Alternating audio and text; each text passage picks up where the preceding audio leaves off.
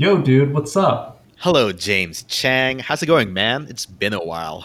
Mr. Paulo Bautista, it has been a while indeed. Wait, when was the last time I saw you? If I recall correctly, you visited me late last year here in New York. But aside of that, it's kind of ridiculous that it's been a full decade since we graduated from Stanton. Aside from you, I haven't seen that many people. Yeah, 10 years. That's a long time kind of a shame that we can't have a reunion this year because of the pandemic. I was kind of looking forward to catching up with everyone and, you know, see what everyone's up to. Yeah, the reunion being postponed to next year sucks. But hey, 11 year reunion, first in history to do that. But aside from that, don't worry, I've got you covered on the other part. Wait, what do you mean? Well, I've kind of got the scoop on what some of our classmates have been up to. Oh, yeah? Like what? Well, we have classmates who are doctors, lawyers, and consultants, but we've also got some classmates who are literal rocket scientists. Rocket scientists? That's out of this world.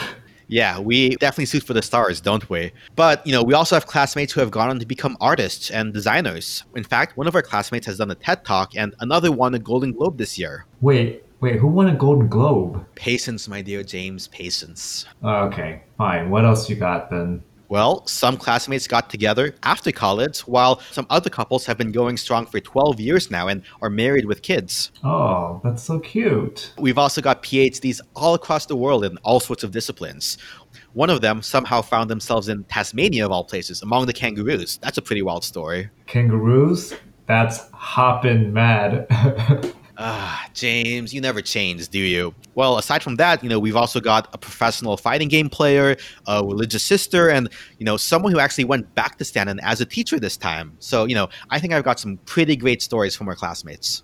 Yeah, sounds like it. Hey, where can I find these stories? Well, you can tune in to the We Run This podcast. The first episode drops on Monday, August 10th, 2020, and this limited run series will run for 10 episodes. A little bit of reminiscing on our high school days with a little bit of catching up to see where everyone's been up to the last 10 years and seeing how our class continues to run things 10 years on.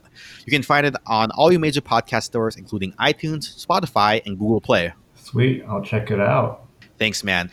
Really looking forward to sharing these stories with you and the rest of our class. Yeah, hey, speaking of stories, remember back in the day when you would solve Rubik's Cubes while doing a headstand at lunch? Yeah, yeah, those were the days. I think I still got the Rubik's Cube floating around here somewhere.